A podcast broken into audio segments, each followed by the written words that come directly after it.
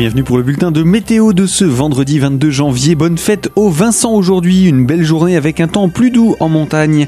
Mis à part des brouillards matinaux givrants dans les plaines et les vallées, le temps est bien ensoleillé et il prédomine ce vendredi avec des voiles nuageux en augmentation par l'ouest pour le programme de l'après-midi.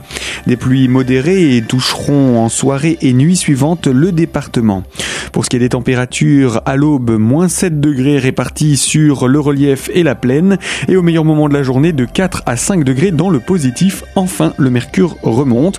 Le vent lui arrive du sud. Il souffle à trente kilomètres heure en moyenne pour la plaine. Sur le relief Géromois, il devrait atteindre jusqu'à soixante kilomètres heure. Attention donc aux rafales de vent. Le ciel s'annonce souvent gris avec quelques pluies en début de matinée, demain samedi, et dans l'après-midi de dimanche également.